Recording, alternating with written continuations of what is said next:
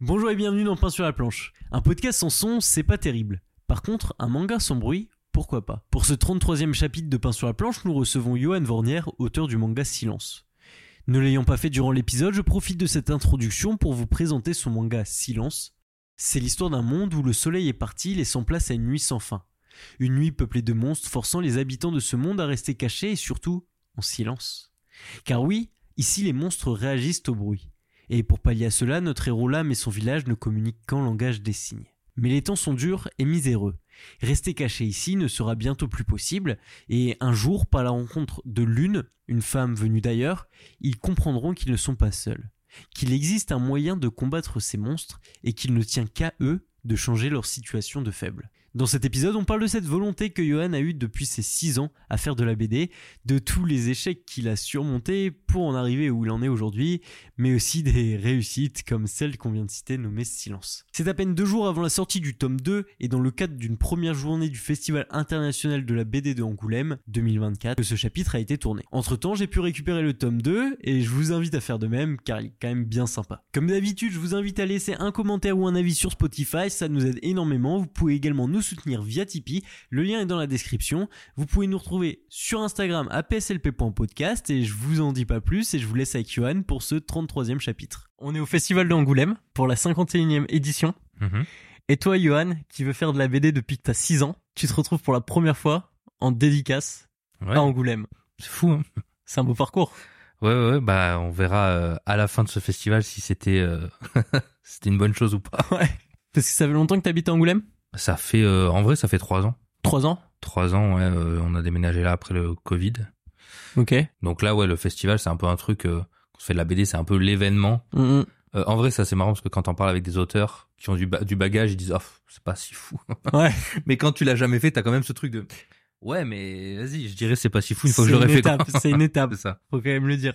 Et euh, ouais, ouais, en vrai, c'est... et puis c'est à la différence de la Japan Expo, c'est pro un peu. Enfin, c'est c'est comment dire, c'est un peu plus. Bah, euh, ça réunit tout le tout le médium quoi. Ouais, Genre ça. euh, il y a des auteurs même qui font du comics, de la BD, euh, ça vient de différents pays et tout, donc c'est assez euh, c'est assez riche. Ouais. Et il y a que de la BD et du manga. Tu vois là où la Japan Expo, t'as des des euh, des shows, t'as de la danse, Ouais, enfin t'as tout quoi. T'as du sumo. T'as du sumo, t'as du taekwondo, on en parlait avant. Du coup, première euh, édition pour toi en tant qu'auteur Ouais. chez Kana. Mhm. Et du coup, je le disais, ça, j'ai déjà dit 37 fois du coup, et c'est très fort. Euh, ça commence euh, dès tout jeune? Euh, ouais, bah en fait c'est un peu le truc, le gimmick de plein de dessinateurs, c'est on n'a jamais arrêté quoi. Ouais. Donc c'est ça. Et il y avait aussi un truc, c'est que en fait j'étais vachement soutenu de quand t'as ton entourage qui dit tu dessines bien, même si tu dessines mal, toi dans ta tête ça devient quelque chose Ouais. concret de dire ah ben je vais dessiner parce que Tu on me dit que c'est bien. ta valeur par le ouais, dessin ça, un peu. c'est ça, il y a un peu ça. Et ça devient ton identité même. Tu vois, dans la classe, t'es celui qui dessine, etc. Donc ça, c'est assez, euh, c'est c'est de là que ça vient quoi. Et tu vois, j'ai l'impression euh, dans le manga euh, français un peu, il y a un peu trois écoles. Il y a ceux qui ont été un peu de leur côté. Il y a Mhm. ceux qui ont été un peu éduqués par Dreamland Mhm. et il y a ceux qui ont été un peu éduqués par Tony Valente. Ok. Ah, Tu la vois venir la transition? Non, vas-y. si si. Ah, tu la vois venir, ok. euh, forcément, on est obligé d'y passer, mais euh, ça, ça change d'ampleur un peu avec euh, un stage en troisième Ouais, ouais, ouais. euh, où tu vas. T'habitais à Toulouse? Ouais, à cette période-là, ouais, j'habitais en région toulousaine, ouais, et et euh, ma mère me trouve ce stage-là dans l'atelier euh, dans lequel il y avait Tony. Il y avait plein d'autres auteurs. Bah, c'était même pas lui qui gérait mon stage à la base, mais en fait, il y a eu un feeling parce que euh, alors moi, j'étais inconscient. Je lisais les scans pendant mon stage de Naruto sur un site euh, Captain Naruto à l'époque. et t'as Tony qui passe derrière qui fait mais c'est pas sorti en France. et comme lui, il bossait sur sa BD de Ninja Hattori à l'époque, ouais. Ouais. Et bah il y a eu un feeling qui s'est passé, comme lui c'était euh, pareil culture manga et tout, on a on a pas mal échangé. Et ça a donné un peu à toute cette existence de j'ai envie de faire de la BD quelque chose de concret en fait, Mhm. rencontrer ses auteurs, etc. Savoir comment on fait pour signer un contrat. Donc ça a été vraiment euh, un passage un peu qui a ancré tout ça dans le réel quoi. Et tu faisais déjà des BD à ce moment-là? Pour toi Euh, ou- ouais ouais, je, je faisais des BD. Après c'est pas des, tu sais c'était des Des, des, strips, des histoires euh, qui se finissent jamais, tu vois. ouais. C'est-à-dire tu fais des planches, jusqu'à que t'aies une autre idée, tu fais d'autres planches, puis des fois tu reviens, et puis en fait l'histoire, euh, elle continue. donc il y a jamais vraiment eu de fin. Ok. Mais ouais, c'était un peu la, c'était un peu par ça que, c'était là-dedans que je m'amusais quoi. Et euh, du coup, le stage, euh, ça se passe grave bien. Là, tu te dis, je Euh, veux ouais. faire de la BD. Non, en fait la, la BD c'était déjà le Ah cas. oui, c'est mais en mode. euh, il y a un truc de ah ok maintenant c'est concret. C'est possible, j'ai vu des gens le faire. Ouais, c'est ça. Euh, Et puis il y a, y a un peu un truc aussi où tu sais quand t'es ado, euh, les rêves que t'as quand t'es gamin, ils peuvent disparaître par euh, l'obligation, la, la routine et tout. Et puis là de dire mais en fait là il y a des adultes devant moi, c'est leur métier quoi. Ouais. Ils échangent, ils dessinent, machin et tout. Du coup il y avait un truc euh, de ok bah en fait je pense ça, ça a été surtout important parce que ça m'a permis de de pas abandonner euh, comme plein d'autres peuvent euh, peuvent le faire quoi. Et là, t'arrives au lycée. Mhm. euh, t'es pas très scolaire. Pas du tout non. Non non non. C'est t'es quoi? Dans. Tu vois, il y a des typologies dans une classe. Ouais. Il y a des typologies d'élèves. Tu te places comment? Absent. Non, non, non. En, en vrai, euh, moi, j'étais quelqu'un qui est, qui a genre jamais séché les cours, quoi, tu vois. Quelqu'un de très, euh, on respecte les règles, mais euh, pas investi, quoi. Il y a un Ouais. truc de ça marche pas. Genre, j'ai redoublé deux fois. Ju- Juste, il y a le dessin qui m'occupe. En fait, le dessin, c'est ça aussi. C'est d'une part euh, la, la scolarité. Je, je, je comprends pas ce qu'on veut nous, nous faire, euh, nous faire apprendre. Il y a des choses qui sont complètement, pour moi, qui n'ont pas de sens. Mhm. Même on nous apprend pas à comment apprendre. On nous dit il faut apprendre, mais on nous explique pas, on nous explique pas euh, les méthodes et tout. Je suis en mode, euh, bah ouais, mais c'est pas ça que je veux apprendre quoi. Et donc le dessin, c'est à la fois une bouée de sauvetage de d'ennui total dans ces cours, et en même temps quelque chose qui me passionne. Et du coup, je me dis bah j'ai du temps là, donc autant autant le faire. tu vois. Donc euh, il y a des moments où j'ai quand même un truc de, ok, il faut que je bosse. Donc il y a, il y a un peu de culpabilité de dire, ok, là j'avoue j'ai un peu trop dessiné, donc j'essaie de m'y remettre, mais globalement. euh, euh, toute la période lycée, euh, j'étais euh, dernier de la classe, quoi. Il y avait un truc de. Que tu dessinais tout le temps en cours. Bah, soit je dessinais, soit en fait il y a un truc aussi où j'ai eu la bonne idée de faire S parce qu'en fait j'étais mauvais en langue, je fais plein de fautes de conjugaison et tout machin. Donc j'étais en mode mais je suis nul en langue et les, les maths j'aime bien. Mais t'aimes bien les maths au collège, c'est normal, c'est facile, tu vois. puis Quand t'arrives au lycée, six de moyenne au lycée, quoi, c'est F7. c'est ça. Ah, T'inquiète, euh, moi j'ai- j'avais exactement pareil. Et ouais, ouais, j'ai j'ai une- j'ai une- j'ai un bulletin de notes de physique chimie de de seconde, j'ai 0,76 un truc comme ça du trimestre. Quand tu vois ça, tu dis bah OK, c'est foutu. Belle de toute façon. Je- oui. c'est foutu, il y a, y a rien à faire là-dedans, donc euh, bon. Tu redoubles parce que tu dis ah peut-être l'année prochaine sera mieux, c'est mieux parce que tu connais déjà le les cours, mais en fait euh, tu passes de 0 à 4 quoi. C'est Ouais, ça. bah, c'est foutu quoi. Est-ce que l'interro servien c'est la même du coup forcément t'es encore Bah là. ouais ouais, j'avais des trucs comme ça ouais. Ah mais je vois. Du coup euh, lycée pas une perte de ouf. Bah en fait c'est une période humainement qui est cool parce que euh, y a des potes, il y a un truc de vie Mm. qui est quand même euh, c'est pas non plus euh, la fête, mais euh, Oui. c'est genre le lycée en tant qu'apprentissage, c'est pas là que j'ai appris euh, le plus de choses quoi. Ouais, clairement. Donc euh, T'es entouré par des potes qui font de la BD Pas, pas du tout. Non, en fait, je suis le seul un peu euh, chelou à dire, euh, moi j'aime bien la BD, je fais de la BD. Il y a des gens qui dessinent, Ouais. mais aucun qui veulent en faire leur métier ou un- aucun qui veulent faire de la BD. Donc je suis un peu toujours le mec qui propose des projets, tu vois. Dire ah venez, on fait un recueil de dessins, venez, on fait un, un truc et tout. Mais en fait, euh, en fait, j'attendais aussi que les gens ils aient la même motivation que moi, mais c'est pas le cas, quoi, tu vois. Clairement. Quand toi tu veux faire de la BD, bah les gens te suivent. Bah c'est ça. Donc euh, t'es un peu seul dans ton coin euh, sur ce secteur-là. Ouais, c'est ça. Ouais. Euh, un peu sur les forums et tout. Ouais, ouais, ouais. Euh, J'étais sur Café Salé à une période. Ok. Parce que en, en gros, il y a eu une période où je me suis dit euh, bon, euh, scolairement c'est pas ça, mais après après le bac, j'étais encore dans l'idée que je l'aurais.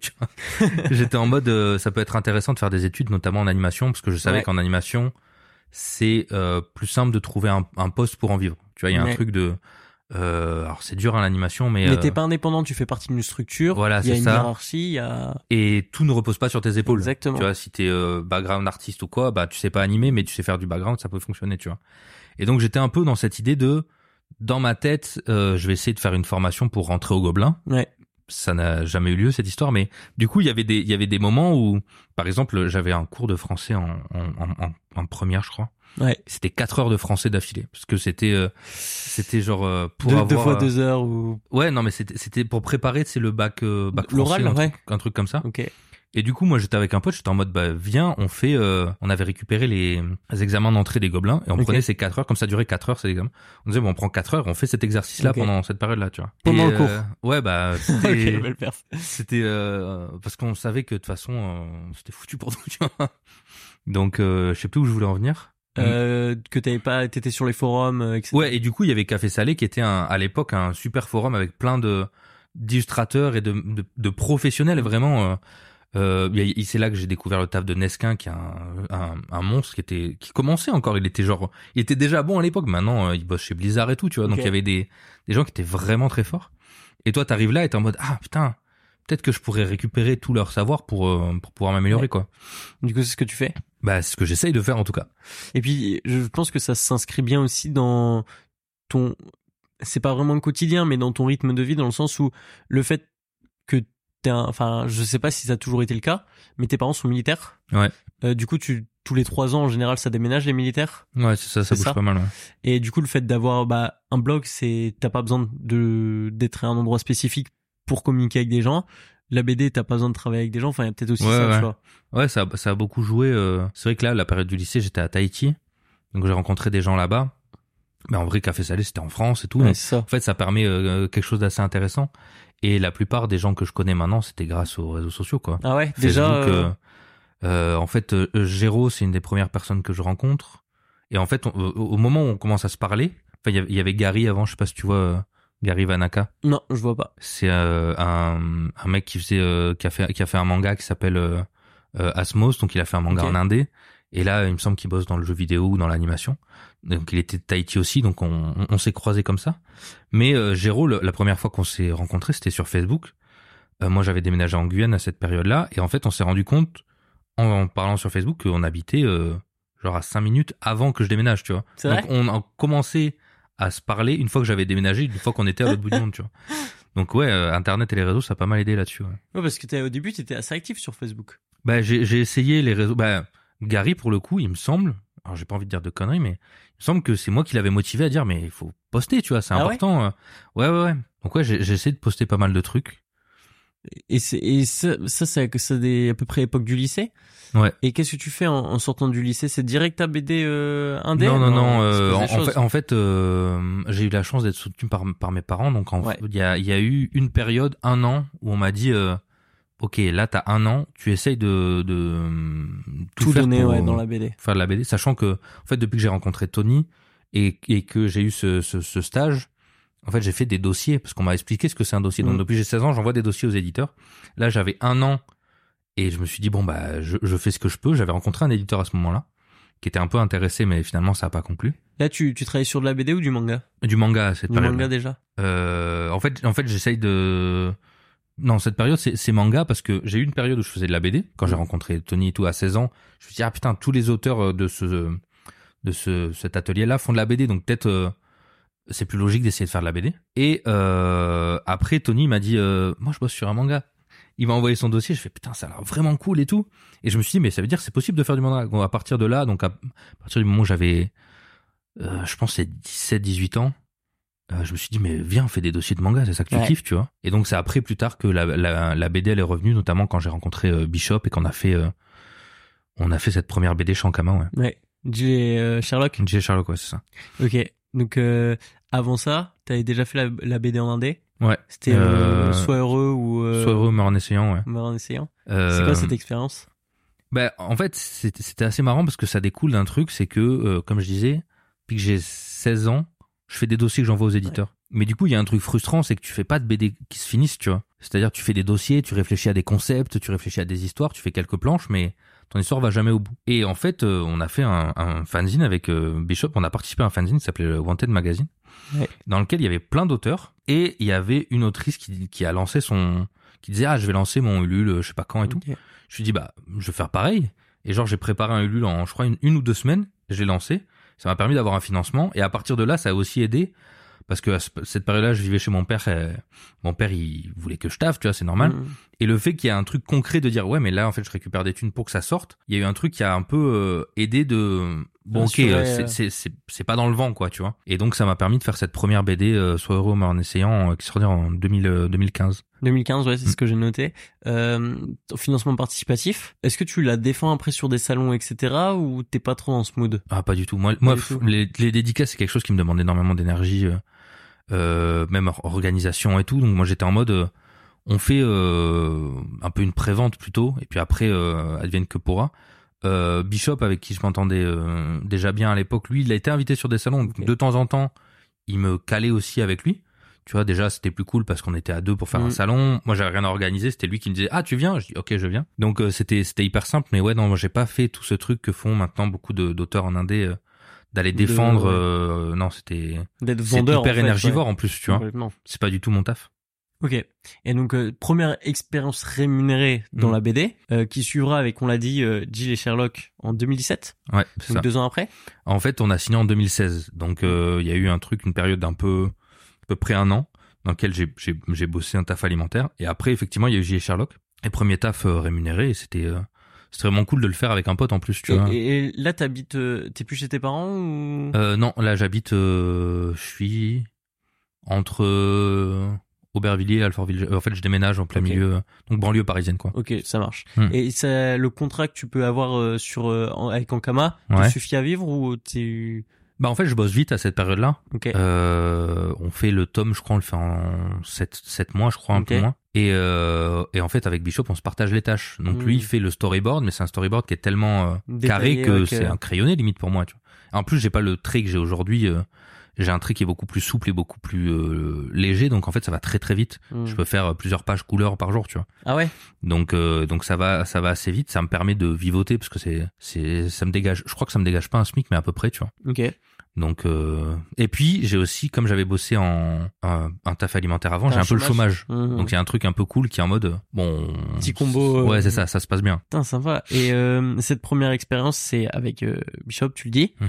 Euh, il demande quand est-ce que vous faites un karaoké ensemble? Ah, jamais de la vie. Ah ouais? Alors là, il m'a alors l'anecdote qu'il veut que je dise, c'est genre on était au salon, il y a un salon à, Angoulême, alors je sais plus comment il s'appelle mais pas le FIBD, un autre truc, un plus petit truc. Et en fait, euh, donc il y a une soirée avec tous les auteurs et là ils se sont dit ah on va faire un karaoké. Et moi je déteste ça, genre euh, tout ce qui est C'est ou- ça, ok. expression du corps. Tu vois, il y a un truc de laissez-moi tranquille. Et donc lui, il kiffe, tu vois, il kiffe ce moment. Il y a tous les auteurs de, de la table qui sont qui sont qui sont à fond. Moi, je participe. Je suis en mode, je me sens contraint, mais il y a un peu un truc de, ok, je vais pas gâcher la fête et tout. Et euh, c'est quoi C'est Céline Dion, je crois, qui demande de chanter. Et je suis en mode, allez, on y va. Et genre après, j'ai genre des PTSD pendant plusieurs jours de, j'aurais pas dû faire ça. donc ouais, non, Bishop Donc, euh, plus karaoké, jamais. on évite. Ouais, c'est ça. Euh, mais du coup, première expérience chez Ankama, Mhm, première expérience éditée. mhm. Euh, tu sens que tu step up? Ça te fait step up ou pas? Enfin, tu sens que tu dans ta tête, il se passe quoi? T'es en mode ah ça y est, je vais être auteur euh, toute ma vie Non. ou c'est Non, en, fait, c'est assez marrant. Il y a une anecdote justement avec Bishop au moment où, si tu veux, le- la manière dont on a signé le contrat est assez bizarre parce qu'on propose euh, à tous les éditeurs. Mm, bien sûr. Euh, Bishop, il est, il aime bien euh, à cette période-là, il aime bien tout ce qui se fait autour du label 119, notamment Mutafuka. Donc Ankama, il est plus euh, plus attiré par ça. Donc, par l'intermédiaire de quelqu'un, on rencontre Ankama vite fait sur, on alpague Ankama euh, vite fait sur le salon euh, la Japan Expo. Et ils nous disent non non mais on est intéressé. On n'avait pas reçu de mail comme quoi ils étaient intéressés. Ils disaient ah on est intéressé mais euh, il faut faire des retouches tu vois. Donc euh, moi j'étais en mode bah ok parce que le premier dossier qu'on était on avait envoyé j'étais déjà plus en phase avec ça donc je me dis bah vas-y on Parfait. dessus. On le renvoie plus de nouvelles. Et là je suis en mode ah putain vraiment c'est- compliqué ou- c'est ça. Et en fait euh, il s'avère que je prends un rendez-vous pour me faire tatouer euh, qui est euh, vers euh, Lille et en Kama leur euh, Ah, leur ouais. euh, c'est juste à côté tu vois. Ouais. Donc je leur envoie un mail, je leur dis ah je vais euh, à, Lille, est-ce qu'il y a moyen qu'on se rencontre euh, Ouais. pour parler du projet? Ils disent ah oui, y a pas de problème et tout. Et Bishop, il apprend ça, il fait bah viens, on y va ensemble. Je voulais y aller en train. Il me dit non, mais on y va en voiture. Et pendant tout le trajet, on est en mode ok, donc attends, euh, faut réussir à les convaincre et tout. on va à Ankama et on fait le tour des, des locaux et on, s'attend à devoir encore convaincre parce qu'en fait, on a toujours dû faire ça, tu vois. Et ils nous disent bon alors en termes de salaire, euh, enfin en termes d'avance, est-ce que ça, ça vous irait? Et du coup, nous, on a tout préparé, un speech et tout pour essayer de les convaincre. Alors ils étaient convaincus, ils étaient en mode ils avaient le tu vois. contrat comme C'est ça, ça. limite. Et du coup, on était en mode, ah oui, c'est très bien. toi. Et euh, du coup, on, on, on sort. Genre, euh, Bishop, il est à fond et tout. Moi, je suis en mode. En fait, j'ai un peu un tempérament de tant que c'est pas fait, On ne nous pas- réjouissons pas, tu vois. pas la- Parce que j'ai eu plusieurs euh, plusieurs déceptions à ce niveau-là euh, dans, dans le taf et tout. Bah après, si tu me dis que t'envoies des dossiers depuis que t'as 16 ans. Ouais, et puis, et que- puis du coup, il y a des éditeurs aussi, des fois, qui m'ont fait miroiter des trucs qui sont jamais arrivés. Donc j'ai toujours Mhm. ce truc un peu de, ok, Bishop, on est content, mais tant qu'on n'a pas reçu les contrats, c'est pas bon. Et pourtant, lui, dans la voiture, euh, tu sais, on, on se met dans la voiture, il me dit, ah, trop bien. Moi, je suis en mode, ok, pour l'instant, on va y aller par étapes. Et même, euh, en fait, c'est ça à chaque fois, tu vois. Ah, on a signé les contrats, on doit être content. Non, parce que maintenant, il faut que la BD sorte, etc., etc. Et donc, il y a, pas eu de, de vrai. euh, Quand le bouquin Moment, est sorti, il ouais. y a y a même pas eu de plaisir parce que je- même l'impression, j'étais un peu déçu du truc, tu vois. Et donc j'étais en mode euh, ah merde, bon bah tant pis quoi. donc euh, ouais, Et cette série, enfin cette série, cette BD était vouée à être un one shot. non. Dans notre tête, on avait on, a- on avait des idées pour euh, les trois tomes suivants déjà, voire plus. Euh, mais on avait négocié comme ça. On- en fait, en BD, t'as ce truc de si ton premier tome il fonctionne, on en fera un autre. Et nous, on a fait même euh, les les je crois 10-15 pages du tome d'après quoi, Ouais. parce que on était en mode ah peut-être euh, ça a pas marché assez. euh, mais il faut les convaincre. Et donc on était arrivé, je crois c'était Saint-Malo, avec euh, des nouvelles planches, euh, la couverture du tome suivant, etc. Mais euh, ça a pas, ça a pas assez vendu quoi. Et euh, derrière, je sais qu'ils s'en suit une expérience euh, sur laquelle tu t'étales pas souvent. non mais euh, Ouais. enfin sur aussi, là tu te remets à faire du manga. Ouais, tu travailles dessus. Il se passe. Tu signes pour trois tomes. c'est ça. Ça sort pas? Non, non, non, non. Ça fait partie des trucs où tu dis ah putain c'est un peu chiant. Il y a eu, il y a eu d'autres, d'autres phases entre temps parce que ça a pris, euh, ça a pris entre la sortie de G. Sherlock et ça il y a un an, un an et demi je crois. Et entre temps, il s'est passé quoi sur ces un an et un an et demi? Pff, euh, bah j'ai fait quelques boulots, j'ai fait un peu d'illustration pour la série euh, Épopée temporelle de Cyprien pour la saison 2. Oui, je l'avais noté en 2018. Ouais voilà donc tu vois c'est l'année juste après. Après j'ai bossé sur. C'est lui euh, qui t'avait contacté? Non, non, ça c'est Rours qui fait Orage notamment. Qui est au label. label 119, Ouais. ouais, il a fait un truc au label 119, il a fait un, un webtoon aussi. Et lui, on a commencé avec euh, Bishop, avec lui, même euh, Géraud, euh, plein, plein d'autres auteurs dans le même fanzine. Mm. Et lui, il avait participé à la première euh, première saison. Et euh, on a vu des échos comme quoi ça s'était super bien passé, machin et tout. Donc quand il y a eu la deuxième saison, euh, ben on a participé. Et, euh, et voilà. Et du coup, j'ai fait quoi euh, 4 4 5 illus pour cette pour cette pour cette saison. Et après, il y a eu d'autres trucs, des BD comme Paris ou Reims qui sont faits chez Petit à Petit, qui sont en fait des recueils où t'as c'est des BD historiques, tu vois. Donc c'est un Ouais. peu de la commande, etc. Donc il y a eu ça. euh, Et, et ça, ça a été possible parce que t'avais signé chez Ankama? Non, Tu les aurais eu. euh, je pense ouais. Ouais. Ouais ouais. Tu commençais un peu à te faire connaître sur le secteur. Non, non, mais en, en fait, euh, le truc, c'est quand tu, tu, il suffit de proposer des, des, des, des dossiers. En fait, le premier truc de petit à petit, par exemple, c'est parce que j'ai rencontré euh, Jean-David Morvan, qui est un scénariste, Ouais. qui est un scénariste assez connu. Et lui, il a, il a, il a fait plein de trucs, tu vois, donc il a plein de contacts, etc. Il se retrouve sur ce projet-là. Et en fait, avant ça, il m'avait proposé un projet euh, de BD, tu vois. Donc on avait commencé à bosser un peu ensemble. Et il m'avait rencontré pas parce que j'avais fait une BD, mais parce que euh, il m'avait vu sur euh, Facebook mon taf, tu vois. Donc, euh, donc non, en fait, ça, ça. Sherlock n'a, n'a pas euh, débloqué grand chose. Ok. même, même pour Bishop, en fait, on a eu une période de, de vide après ça, quoi, parce qu'il y avait un truc. tu te lances, tu penses que ça va être euh, le début d'une grande aventure, et on te dit non, mais il y aura qu'un tome. Tu ah ok, bon bah à plus. Tu disais parce que c'est la première série. Bah ouais, je pense il y a un truc comme ça, et puis euh, et en vrai, euh, bah ça a été très euh, très compliqué après parce que j'ai re- re- recontinué à envoyer des dossiers. Ouais. Il y en a aucun qui passait pendant pendant une période d'au moins un an, tu vois. Ouais. Donc euh, un peu compliqué. Ouais, je vois. Et du coup, là, on arrive sur euh, le fameux manga. Ouais. Et euh, sur sur ce manga-là, euh, il y avait un concours qui était euh, concours euh, Monaco, qui est un concours où il y a assez, euh, il y a pas mal de. En fait, il y avait pas beaucoup de monde en fait qui participait. Tout le monde participait au concours Kyun. Et euh, moi, j'étais en mode, euh, pff, ouais, mais du coup, la concours elle est compliquée, tu vois. Et il y avait un mec qui avait gagné l'année dernière au Monaco. Et en fait, son discours c'était de dire, mais participez à ça, il y a personne qui participe, donc il y a plus de chances que vous gagnez, tu vois. Et j'étais en mode, eh, pas con. Du coup, je participe à ce truc-là. Et, euh, et là, c'était l'année où il y avait euh, Tite Kubo en jury. Et euh, Bleach, hein, pour euh, ceux qui ont pas. euh, et Bleach, bah, j'ai grandi avec quand même, tu vois. Et donc, je participe à, à- à ce, con- ce concours-là et bah, je gagne pas. Ok. Euh, je finis dans les cinq finalistes, un truc comme ça. Mais du coup, j'ai un- c'est marrant parce que euh, l'anecdote de Jero sur lequel, euh, quand il a gagné le Tezuka, il a eu des commentaires de ouf de Toriyama, tout ça. j'ai un commentaire de Kubo qui fait ah, j'ai pas compris. C'est vrai. Donc c'est assez marrant. Après, en vrai, euh, si tu réduis un peu la phrase, c'est t'as eu un commentaire de Tite Kubo. Oui, voilà. Mais euh, En non, c'est, quand même agréable de se dire ah oui. putain, il y a un auteur comme ça qui est euh, qui a quand même qui été a pas euh, compris mon taf. Ouais. C'est- c'est et euh, cool. et non, qu'il l'a lu déjà, c'est déjà Oui, pas qu'il mal. a lu, c'est déjà pas mal. Mais euh, et en fait, il s'avère que les gens qui organisaient ça, euh, ils, ils montaient leur boîte de leur leurs associations de maisons d'édition. Ils ont fait, euh, ils avaient- sorti Kiei, donc Michel Lafon avait sorti Kiei. Bien sûr. Et après ça, ils se sont associés avec euh, un groupe qui s'appelait Shibuya Mm. pour gérer un label manga. Et donc, ils cherchaient des auteurs, etc. Et donc, ils, ils m'ont dit, euh, ok, t'as pas gagné, mais euh, tu nous intéresses parce que t'as des projets à nous proposer. J'en ai proposé trois, ils en ont choisi un. Et euh, c'était parti pour euh, deux ans, deux ans et demi, trois ans de taf. En mode Et- frigo? Ouais, en mode frigo. ouais. Au début, c'était c'était pas ça qui était prévu, puis au final, enfin, c'était un peu prévu, mais pas sur trois tomes, tu vois. Ouais. Donc au final, les trois tomes sont faits, mais mais c'est jamais sorti quoi. Merde. Il y a eu des des, des trucs en interne et tout. Enfin, après, En fait, des trucs qui échappent à ta compétence à toi. ouais, ouais, ouais. Ben, Ouais. il y avait ça. Il y avait aussi euh, que je savais que le projet était pas un projet euh, à fort potentiel commercial. Tu vois, il y a toujours ce truc quand tu fais de la BD de savoir si euh, c'est un truc qui va vendre ou pas. Hmm. Et moi, je savais que ça vendrait pas parce que c'est un truc très euh, un peu arty, machin et tout. C'était pas du shonen, tu vois. Hmm. Et, euh, et je pense que ça a joué aussi. Ok. Mais euh, mais voilà, du coup, euh, j'ai bossé pendant plusieurs années sur un truc qui est jamais sorti. ouais. Ok. Et t'avais quand même été payé? Euh, pas jusqu'au bout. J'ai dû un peu batailler pour avoir les Ouais. les derniers thunes qui me restaient, mais euh, mais ouais, j'ai été payé euh, finalement euh, au total dans la globalité. ouais. Mais ça, ça, c'est un truc qui est aussi important parce que tu vois, il y a, en vrai, aller chez un, il y a des fois, il y a des petits éditeurs qui proposent des, des contrats et tout. Mhm. Mais tu vois, être chez Ankama ou chez Kana ou peu importe, il y a quand même ce côté d'avoir une certaine stabilité derrière, tu vois. Ça veut pas dire qu'il peut pas se passer euh, quelque Mhm. chose de mal, mais euh, tu réduis les risques entre guillemets. Bah c'est ça, tu réduis les risques, mais euh, comme comme tu disais, euh, il y a des des éditeurs que je citerai pas. Il Ouais. y a des gens qui ont bossé avec eux, leur série s'est arrêtée avant même de sortir le tome 1, tu C'est vois. Donc euh, ça ça arrive, c'est malheureusement euh, le pouvoir qu'ont les éditeurs en ce moment est est toujours aussi important, c'est-à-dire que Très descendant. c'est ça.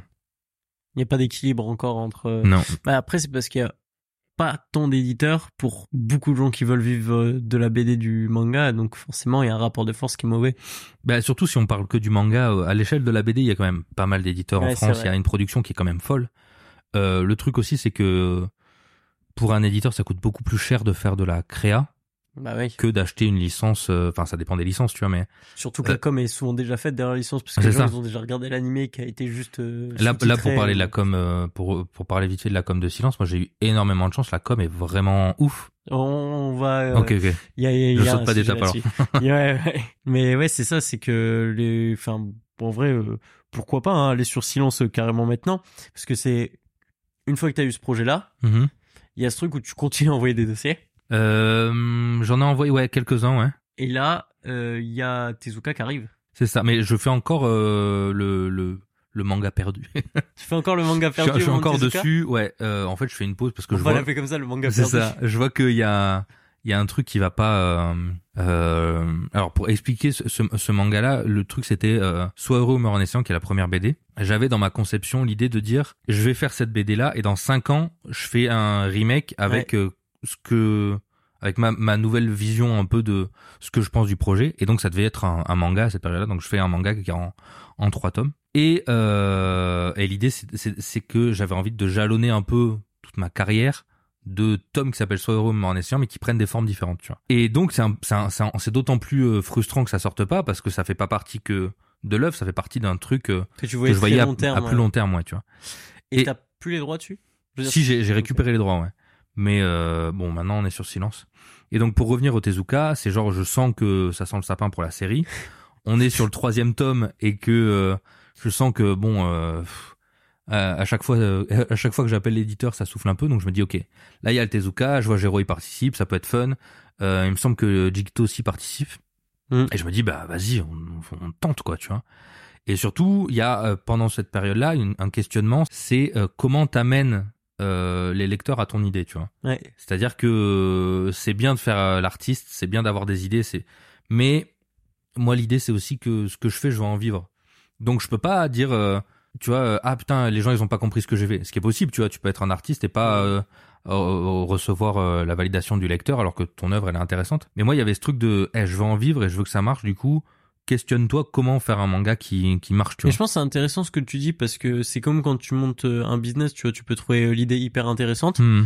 Mais s'il y a pas de besoin derrière et qu'il y a personne que ça peut intéresser, bah, Bah, ça en fait, en, jamais, en fait, plus que du besoin, c'est aussi euh, comment tu fais comprendre aux gens qu'ils en ont besoin, tu vois. Mm. Parce que si tu fais un, un bête de manga et qu'en fait les gens, une fois qu'ils le lisent, sont en mode putain c'est le meilleur manga du monde Mais que personne ne personne n'y n'y va tu vois c'est compliqué donc il y a tout un truc sur euh, le graphisme sur euh, en fait moi j'appelais ça faut tendre la main au lecteur tu vois Mhm. tu peux pas te dire euh, je, je vais faire ce que je veux sur- comme un fleur que tu poses sur une table, c'est comme Ouais. un fleur que tu vas imposer. C'est ça, faut, faut, ré- faut réussir à, à trouver comment euh, attirer des gens qui seraient pas venus vers ton travail Ouais. pour justement avoir ce truc de ah putain mais c'est bien ça, tu vois. Et donc c'est pendant la fin de mon ma série donc soit heureux ou meurt en essayant que j'ai ces, ces questionnements là, le Tezuka arrive et je me dis vas-y je veux- je vais faire du shonen parce que le shonen bah, j'ai toujours kiffé ça, de l'action etc. Et, euh, et du coup je participe à je participe à ce concours. Et là, je vois que les gens ils kiffent, tu vois. Bon, il y, avait toujours des gens qui étaient intéressés par mon taf et tout, mais là je vois qu'il y a un truc un peu Ouais, euh, j'ai- il y a un j'ai truc à noté- creuser, tu vois. noté une phrase qui était Géraud qui te disait euh, tu tiens un truc. Ouais, ouais, ouais, ouais, c'est, c'est genre, mais Géraud, il est très comme ça, il, do- il donne beaucoup, tu vois, aux, aux gens et tout. Quand il y a un truc qu'il kiffe, il va le dire, il va le, il, il- il va même l'imposer, ce truc de, Mm. ça, ça, c'est bien, tu vois. Et, euh, alors, il a pas toujours raison, mais là, là, je sentais que, euh, il y a ce truc de, putain, Jérôme le dit, mais c'est pas le seul, tu vois. Il y a plein d'autres gens qui me le, qui me le disent et tout. Et, euh, du coup, tu dis, bon, je vais creuser, il y a peut-être un truc à faire, tu vois. Donc, euh, je prends le temps de bien réfléchir à ce que je veux faire avec, avec silence. Donc, retravailler le dessin, parce qu'en fait, quand on voit le one shot, il y a des trucs sur le dessin, je sens que je suis encore en train de singer le manga euh, shonen, tu vois. Ouais.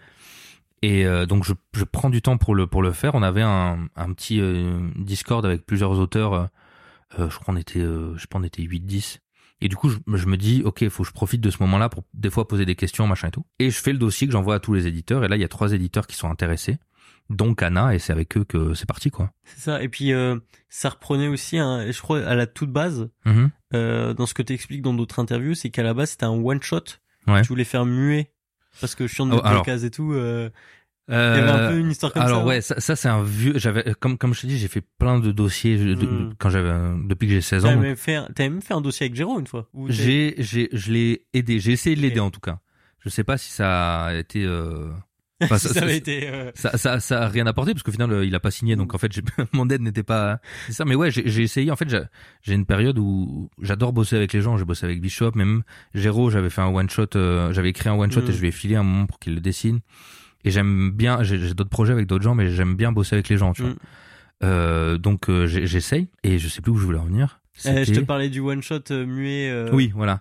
Et donc dans cette phase de on va tester des trucs machin et tout, il y a un moment je me dis putain euh, mettre mettre les textes dans les bulles c'est chiant quoi. C'est vraiment la partie euh, que je trouve euh, qui, qui casse la création quoi, la créativité.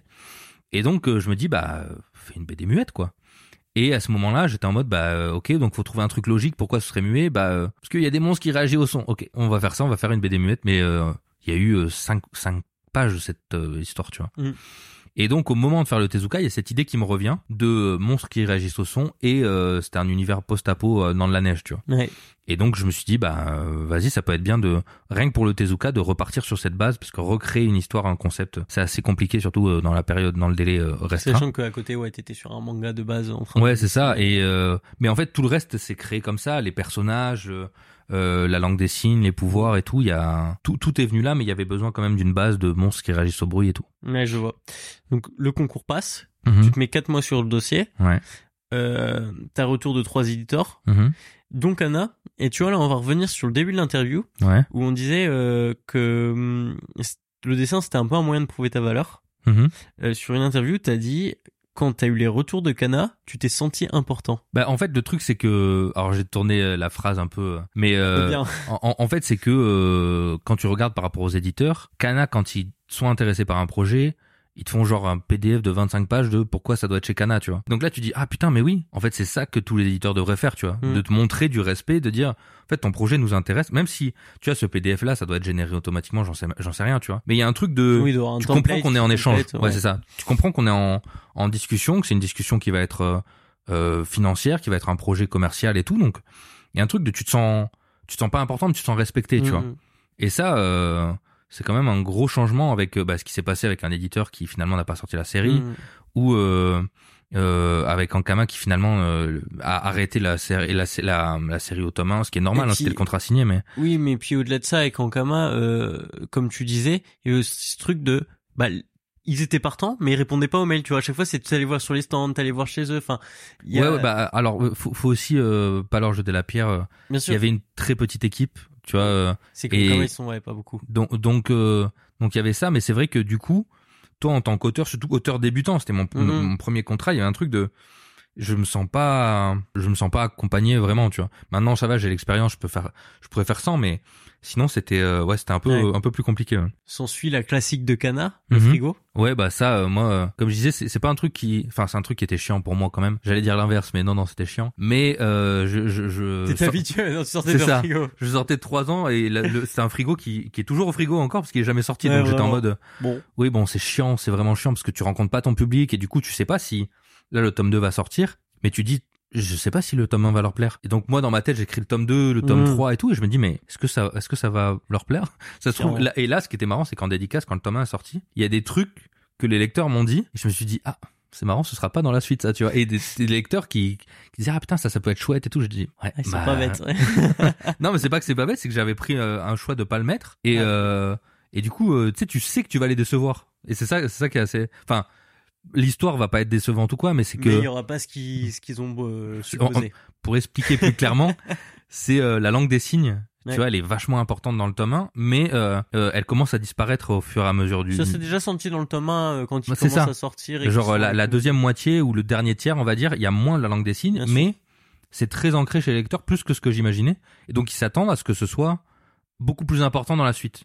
Et alors que moi, dans ma tête, comme la fin du tome 1, on, le voyait déjà un peu, euh, un peu se réduire, j'étais persuadé qu'il y aurait pas autant d'attentes là-dessus. Et donc je me suis dit, ah c'est marrant, euh, comme je, je sais que je vais la réduire dans le reste euh, du récit, euh, cette attente-là, euh, je, je, je l'avais pas anticipé, donc c'est marrant de voir le, Ouais, le retour des lecteurs à ce niveau-là. Puis c'est marrant aussi, c'était sur Instagram, dès qu'il y avait une chronique sur euh, Silence ou quoi, tout le monde qui faisait un truc. Ouais. Il y a Skendo qui avait carrément fait appeler un interprète, euh, il s'est chauffé Ça c'était euh, cool. pour avoir un interprète en langage Ouais. des signes et tout. Mais c'est vrai que ça, ça a beaucoup marqué ce. Et ce ouais, silence, déjà rien que le nom, j'étais en mode non, il faut garder ce nom. À un moment, on s'est posé la question avec Kana parce que il y a quand même plein de trucs qui s'appellent silence. Je crois il y a, je sais pas s'il y a pas un boys love, mais il y a, euh, il y a, il y a plein de trucs qui s'appellent déjà silence. Il y a le film de Scorsese, Mm. il y a la BD de Comes qui a eu un prix à Angoulême. Donc tu dis ah putain ça peut être chiant et je me dis non. Ouais, pour plein de choses, le Silence, euh, le tout, enfin. Ouais mais, et- mais l'appellation silence j'étais en mode Mm. moi je sais que ça marche sur moi dès que je lis un manga. Après c'est un peu euh, l'ego trip mais dès que je lis un manga où il y a une bulle et il y a écrit silence je suis en mode putain trop bien. Je repense à ma série ça ça ça fait plaisir tu vois. Un peu comme maintenant j'ai ce truc, c'est, c'est tout con, mais euh, dans plein d'animés ou de mangas, des fois il est marqué, euh, ouais j'ai dû penser à la planche, moi ça me fait rire, tu vois. Devrait faire Bah des screens, des trucs comme ça. Bah ouais, c'est ça. C'est c'est des noms. En fait, c'est des mots qu'on utilise euh, ou, des, ou des, des formulations qu'on n'utilise pas souvent.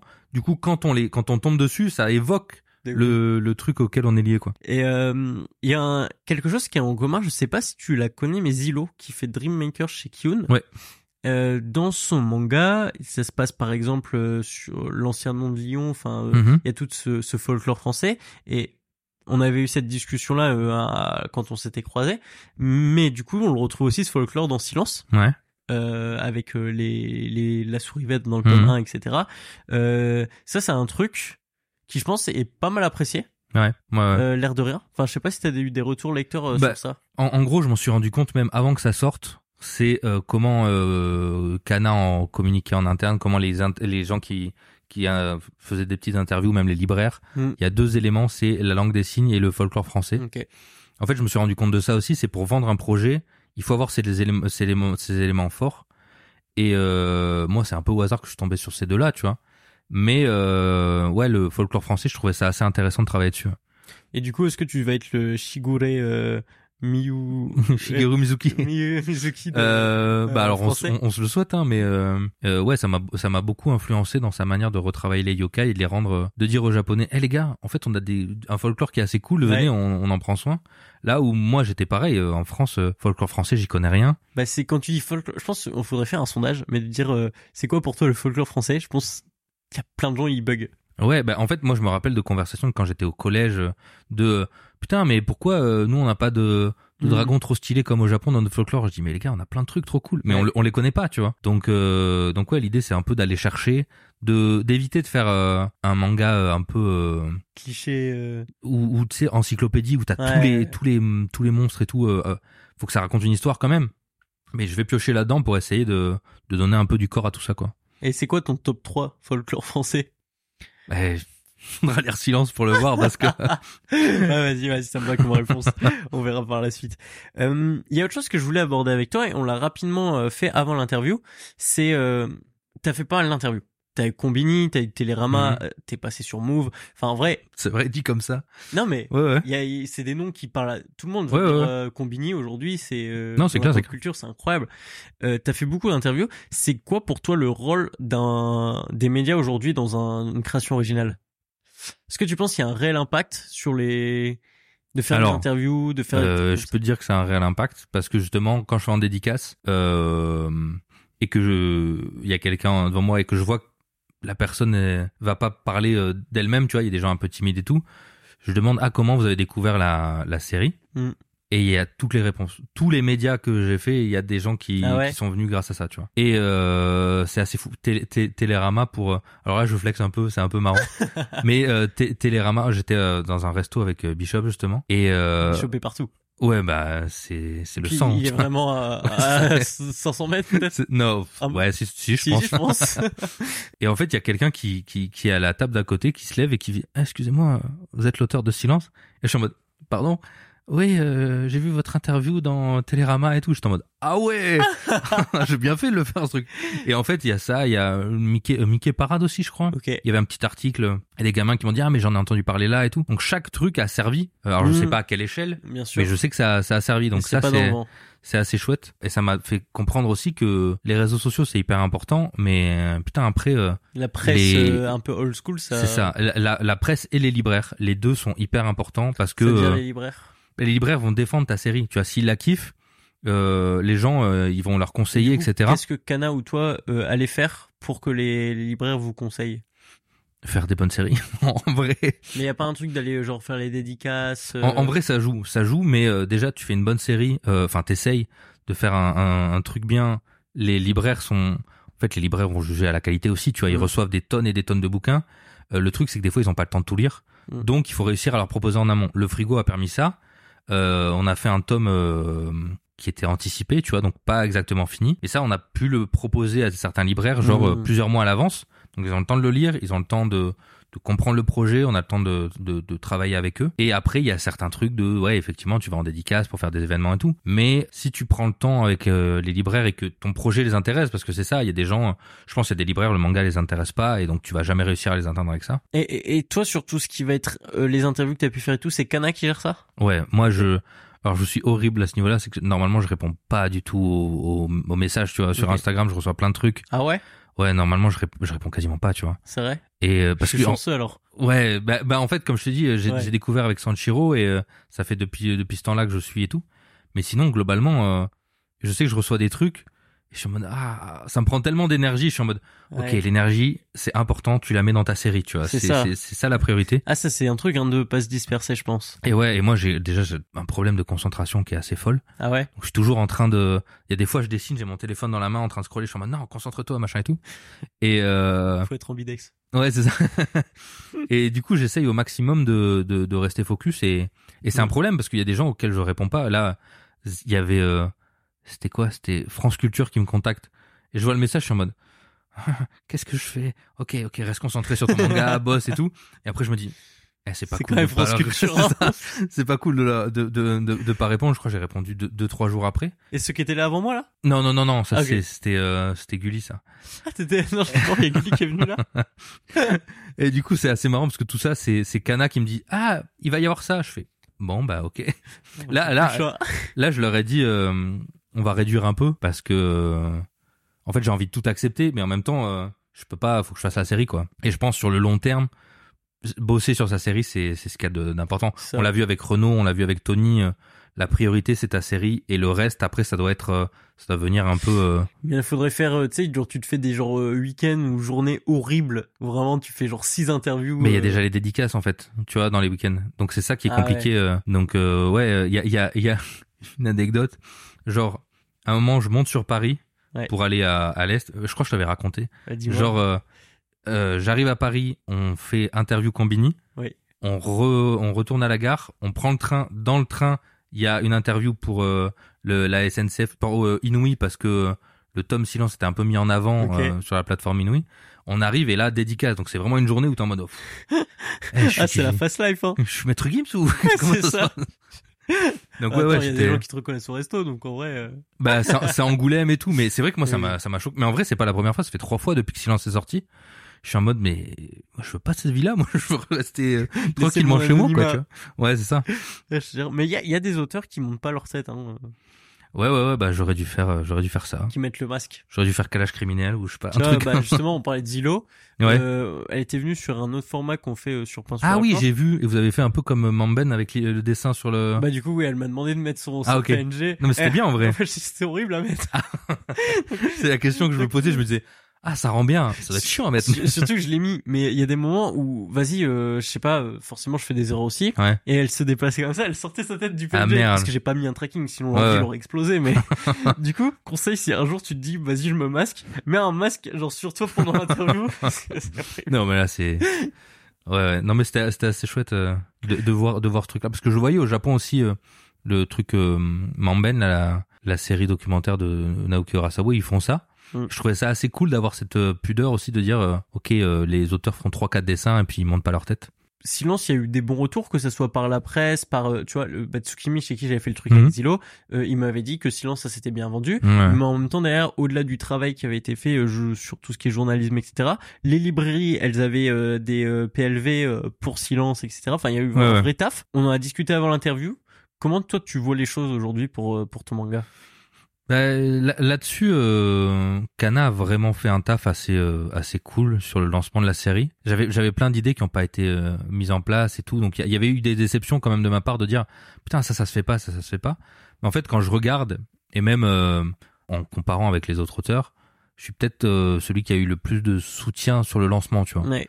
De, de euh, déjà beaucoup de médias, euh, les PLV, les trucs comme ça. Euh, le, le masque euh, de sommeil là quand, euh, quand donc il y y a un petit goodies quand tu quand tu lances la série il y a l'avant-première avec les gourdes à la Japan Expo et tout donc il y avait quand même énormément de trucs Mm. et en fait c'est ça qui est assez fou parce que moi j'ai beaucoup de chance mais honnêtement il faudrait que toutes les séries aient cette chance là tu vois Ouais. parce que tu peux pas en tant qu'éditeur dire ah putain cette série elle a pas marché mais t'as pas fait Le même taf que c'est sur ça. une qui a marché. C'est euh, ça. Comme ça, je et donc euh, moi je suis content parce que effectivement si tu regardes par rapport au reste euh, j'ai beaucoup de chance mais ça devrait être euh, honnêtement le Mm. minimum mais je, je sais pas comment ça se fait que ce soit pas comme ça tout le temps tu vois il y a plein de C'est raisons vrai, il y a plein de raisons. c'est on va pas rentrer dans les détails mais ouais il y a plein de raisons Là, t'as ton tome 2 qui sort le Ouais. 26. Mm. Euh, L'interview, elle sort la semaine prochaine, donc elle sortira le 31. ok Ça reste dans la première semaine, ouais la fameuse première semaine. Qu'est-ce qu'on se dit dans la première semaine Il faut aller acheter direct. ouais c'est hyper important C'est là que beaucoup jouent. Hein. Ouais, c'est c'est hyper important parce que comme euh, je, alors je sais pas si on en a parlé dans dans l'interview mais et, c'est quand même un un business. Mm. Tu vois, il y a, y a de l'argent qui sont qui est investi de la part des éditeurs et pour savoir si la série vaut le coup, c'est pas qu'en termes de qualité, c'est aussi en termes de de, de, retour sur euh, c'est ça, rentabilité. Et pour ça, euh, les chiffres de la première semaine sont hyper importantes, euh, notamment sur euh, bah t'as un libraire qui va en avoir commandé trois. Si euh, le premier jour il a il a, Il a vendu les vendu trois. les trois, bah, il va dire putain, faut, que je j'en recommande. ouais, bien sûr. Et donc il va y avoir euh, euh, des infos euh, chez Kana comme quoi, eh, tome de silence, tome 1 de silence, ça se vend bien, donc euh, euh, c'est important euh, de, de voir à long terme si la série elle va continuer, tu vois. Donc ouais, la première semaine c'est important. Après, euh, moi j'ai toujours un truc de si vous pouvez pas acheter la première semaine, essayez de trouver un pote à vous qui peut l'acheter la première semaine. vous l'achèterez plus tard, mais il y a un truc de bon bah je comprends, il y a Faut soutenir. Ouais. ouais c'est ça. Parce que si tu achètes, L'important euh, c'est de l'acheter quand même, tu vois. Je suis d'accord, mais imaginons euh, on achète le tome 2 de Silence dans un an. Tu vois, genre. euh, Ouais, bah, en, fait, si tout le monde fait ça, ça se trouve, ouais, c'est ça. Il vous allez acheter silence quand la série sera terminée. Alors que si vous l'achetez en début de, de, de lancement, Ça en fait, il y a cette de possibilité ouais. d'avoir une suite. Ouais. Je savais clairement, clairement. Il faudrait que ça parte comme la réédition de Slam Dunk. Bah, je suis toujours la même librairie à Tsukimi. J'ai été Ouais. voir Kevin, il m'a dit, euh, on, les 10 pro- on avait commandé 10 tomes de la réédition de Slam Dunk. Premier jour, plus rien. Ah ouais, bah c'est trop bien parce que pour une série aussi euh, Ouais. aussi bah, en, en même Après, temps oui, Slam Dunk, grave en avant Slam Dunk, c'est des gros fans, etc. en Mais, même temps euh, Slam Dunk c'est vraiment bien quoi. Donc euh, je, com- je comprends, je comprends, je comprends. bah écoute, Johan, on va passer un peu une deuxième partie de l'interview. Ok, J'ai préparé un truc tout à fait original. allez. Je vais te donner des phrases.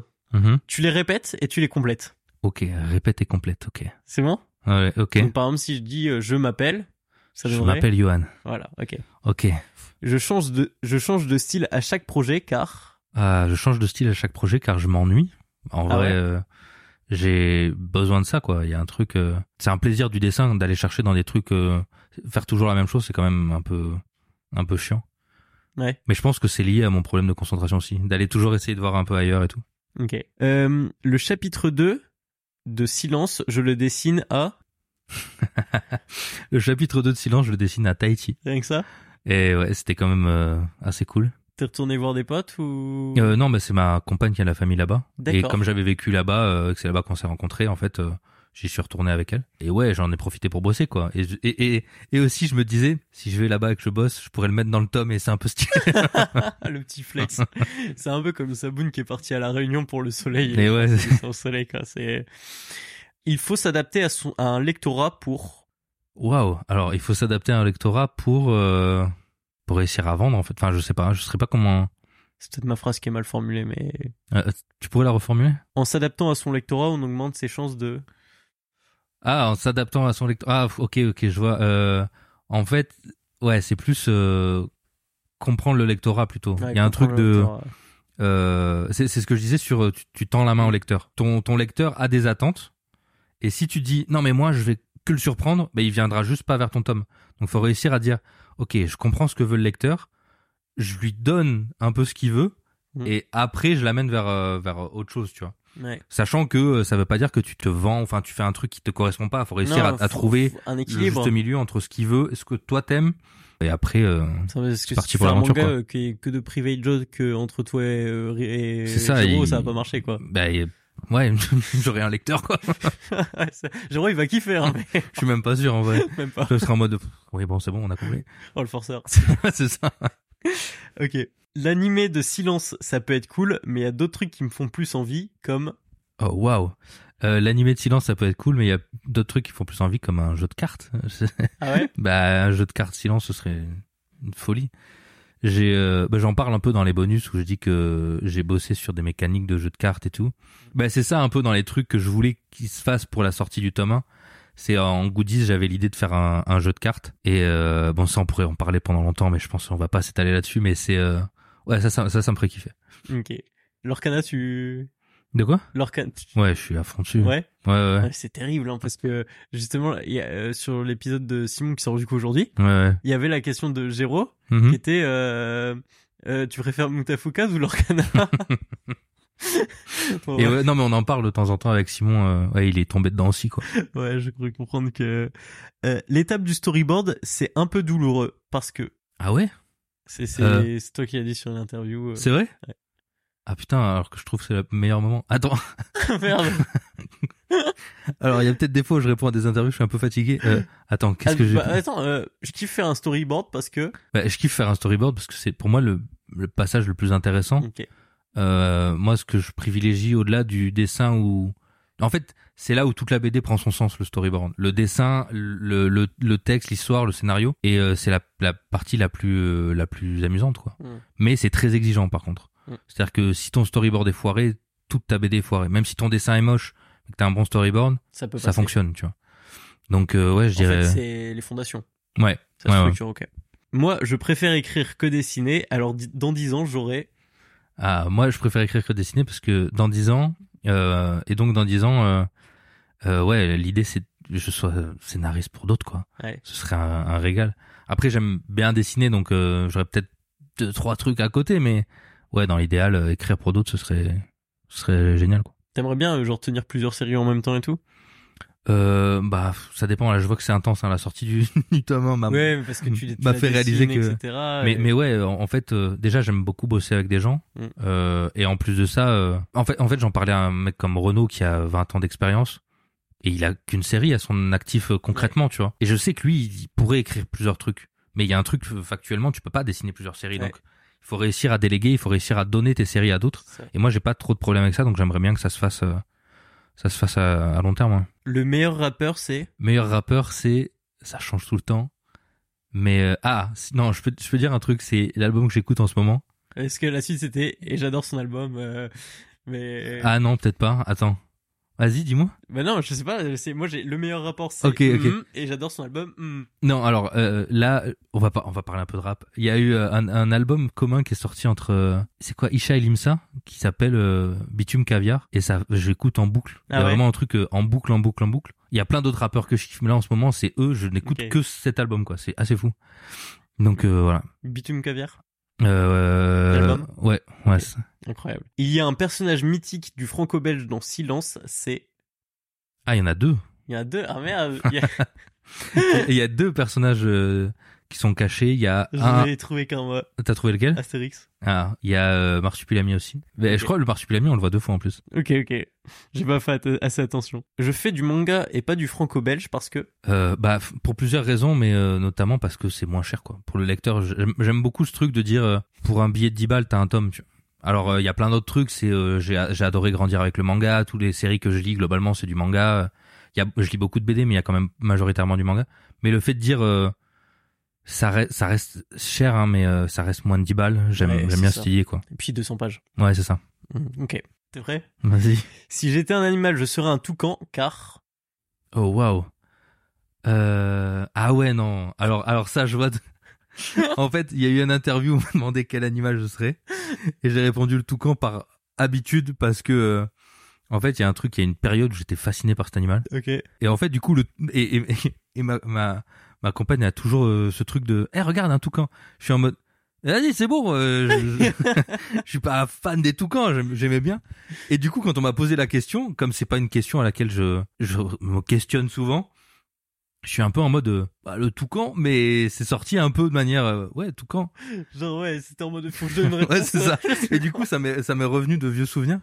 Mais sinon, euh, Ok. Incroyable. pas de raison d'être. Ok. Euh, je suis pas sûr du nom. Du coup, tu me corriges si je Ouais. le prononce mal, mais Charles Fraser? Euh, Charles Frégé. Charles Frégé. Enfin, je sais pas comment ça se prononce en vrai parce que j'ai lu juste le, le, le nom. Alors, euh, Charles Frégé, c'est? c'est euh, Charles Frégé, c'est un photographe qui m'a beaucoup parlé quand j'ai vu ses photos. Et euh, je suis inspiré de Pigi et Sherlock de, de ses photos qui sont assez euh, qui sont assez chouettes. Il va chercher dans plusieurs euh, pays euh, des tenues traditionnelles un peu euh, folkloriques justement. Et euh, graphiquement, euh, ça m'a toujours intéressé et ça a inspiré notamment des designs, le design de de l'une euh, sur sa sur sa tenue euh, un peu particulière qu'elle a. Les liens du sang, c'est? c'est ce qui se fait de mieux en ce moment. Pardon, faut que je reprenne le début de la phrase. Lien du sang, c'est le meilleur manga du moment. De ce que je lis, en tout cas, c'est vraiment super. Chaque lecture, c'est fantastique, quoi. Là, c'est pas une phrase à finir, mais gris ou Kakashi? Bah, gris, attendez, Kakashi, c'est bon, ça date. Ok. Il y a une phrase que t'as dit sur une interview, donc euh, j'aimerais qu'on on revienne dessus rapidement. Quoi, je l'avais même noté en mode pour que tu la continues, je crois. Ah, ok, bon, vas-y. Des talents émergent. euh, alors même si le manga français est encore petit, demain ça sera? Euh, du coup, je répète la phrase? Ouais. Euh, plus alors, ou moins, mais Ouais, il y a des talents qui émergent et même si euh, en fait euh, aujourd'hui il y a c'est encore tout petit le manga français, on a que deux grosses séries etc. Euh, en fait ça va être que que mieux avec les années qui viennent parce que ce qui se fait en, en amateur en ce moment en indé etc. euh, Il y a plein de super idées, il y a plein de visions divergentes. On voit que même il y a des il y a des embrouilles entre la vision de cette question de ah est-ce qu'on fait en sens de lecture français ou en sens de lecture japonais qui sont des questions que plein de gens trouvent futiles, mais que je trouve intéressantes pour le médium et pour l'avancée du de l'art avec un avec gros guillemets. Mais euh, ouais, je trouve ça hyper euh, hyper intéressant et l'avenir, euh, c'est sûr que ce sera beaucoup plus riche quoi. tu Mm. le sens bien? Bah ouf. Après, je suis pas visionnaire, mais il y a un truc. je, je vois qu'il y a des auteurs qui ont des vraies propositions qui qui, qui arrivent et et même enfin en vrai euh, des auteurs comme euh, Ziad, euh, moi ou même Toan Toan qui arrive euh, bientôt. C'est c'est c'est au tout début donc euh, il y a peut-être des trucs à faire sur le long terme et des gens qui sont en indé qui sont qui sont vraiment chouettes quoi tu vois. carrément. Euh, tout à l'heure, je t'ai posé une question qui était, enfin, je t'ai demandé de compléter la phrase. euh, les liens du sang, c'est. Mhm. C'est parce que là, je vais t'en poser une autre et je voulais pas que tu répondes les liens du sang. Ok. Donc euh, c'est un peu les deux questions classiques du Ok, ok. podcast, mais j'aimerais bien que tu donnes une recommandation qui peut être lecture, qui peut être vidéo, film ou peu importe, Euh. euh, que t'as kiffé et que t'aimerais partager. Une seule. Ah, Ok. Tu peux en donner plusieurs. Euh, ok. mais je savais que t'avais viré les liens du sang, du coup c'était pas drôle. On peut s'attendre à ce que je parle de Desuke Garashi parce que c'est un auteur dont je parle beaucoup. Mais je vais parler de Hira Yasumi qui est un manga de Shinzo Kaigo et qui est qui est super. Euh, il a fait euh, tous les mangas qu'ils font, euh, que- enfin qu'il a fait, euh, je recommande. Mais alors celui-là, euh, il est vraiment, euh, vraiment doux quoi. Il y a un truc de quand t'es quand t'es dedans, ça te réchauffe le cœur, c'est vraiment vraiment agréable et tout. Et il y a que quatre tomes qui sont sortis. Donc euh, si vous avez déjà lu les du sang et que vous êtes déprimé, lisez Irayasumi pour pour aller mieux. C'est vraiment vraiment super. Ok, trop bien. Et du coup, euh, un conseil euh, pour l'auditeur, ça peut être un conseil de mangaka, un conseil de, de ta vie, de, de personnes qui habitent Angoulême, de ce que tu Ah veux. ouais, un conseil. Euh... Un endroit à visiter à Tahiti, enfin, ce- bon, Tahiti globalement. euh, non, qu'est-ce que je peux dire euh, Si ça peut être un truc du, du métier, essayer de rester humble, mais de pas oublier que ton taf a de la valeur, tu vois. Hmm. Un truc de parce que je sais que quand on est ado ou un peu jeune, on a en- en- envie de te dire, moi je vais tout niquer. Et d'un côté, il y a ce truc de, en face de toi, il y a des gars, ils ont 50, 60 ans de métier, ils connaissent le métier, ils savent, euh, ils savent ce qu'ils font. Mais il faut pas oublier qu'il faut pas se dévaloriser non plus. Ouais. Tu vois, il y a un truc de ce que je fais, euh, ça, ça, c'est important, tu vois. Donc euh, voilà. Ok. Donc là, on peut lâcher un finito pepito. Ben, finito pepito alors. Parfait. Si vous êtes ici, c'est que vous avez écouté l'épisode jusqu'au bout et pour tout cela, je vous en remercie. Aussi, vous pouvez toujours nous soutenir en laissant un avis ou un commentaire sur Spotify ou Apple Podcast, ça nous aide énormément. Et il y a toujours notre Tipeee qui est ouvert si vous souhaitez et pouvez nous soutenir. C'est vraiment, vraiment très appréciable. Ça nous aide énormément. Et moi, je vous dis à bientôt dans un prochain chapitre de Pain sur la planche.